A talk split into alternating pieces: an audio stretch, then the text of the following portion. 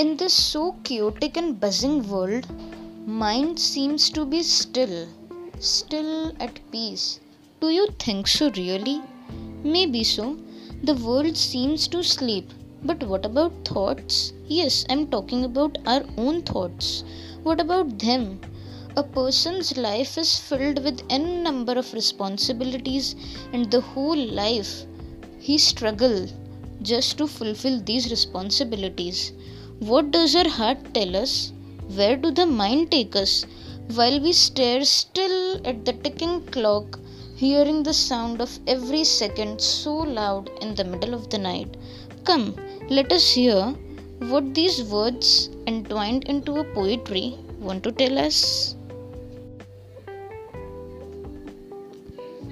Half awake, we live with dreams, hopes roaming in our mind. Half awake, we live with dreams and hopes roaming in our mind. We search for the opportunities that make our soul shine. Harder we work for our family, so together we can dine. Though worst situations, we assume everything is fine. Dreams become a reason for our survival. The hopes entrails it, though the time is trivial. All we wish every time is not let the hope die, because we know where hope ends, life ends. Sitting beside the window, leaning behind, soul retarded, just struggling to strive, working hard to thrive throughout the day, at times wanting to confess the things but couldn't say. Peeping out of the window pane, burying my head in my arms, looking at the sky. With the gleaming eyes, I give myself a smile. The peace throughout and the cool breeze inclines.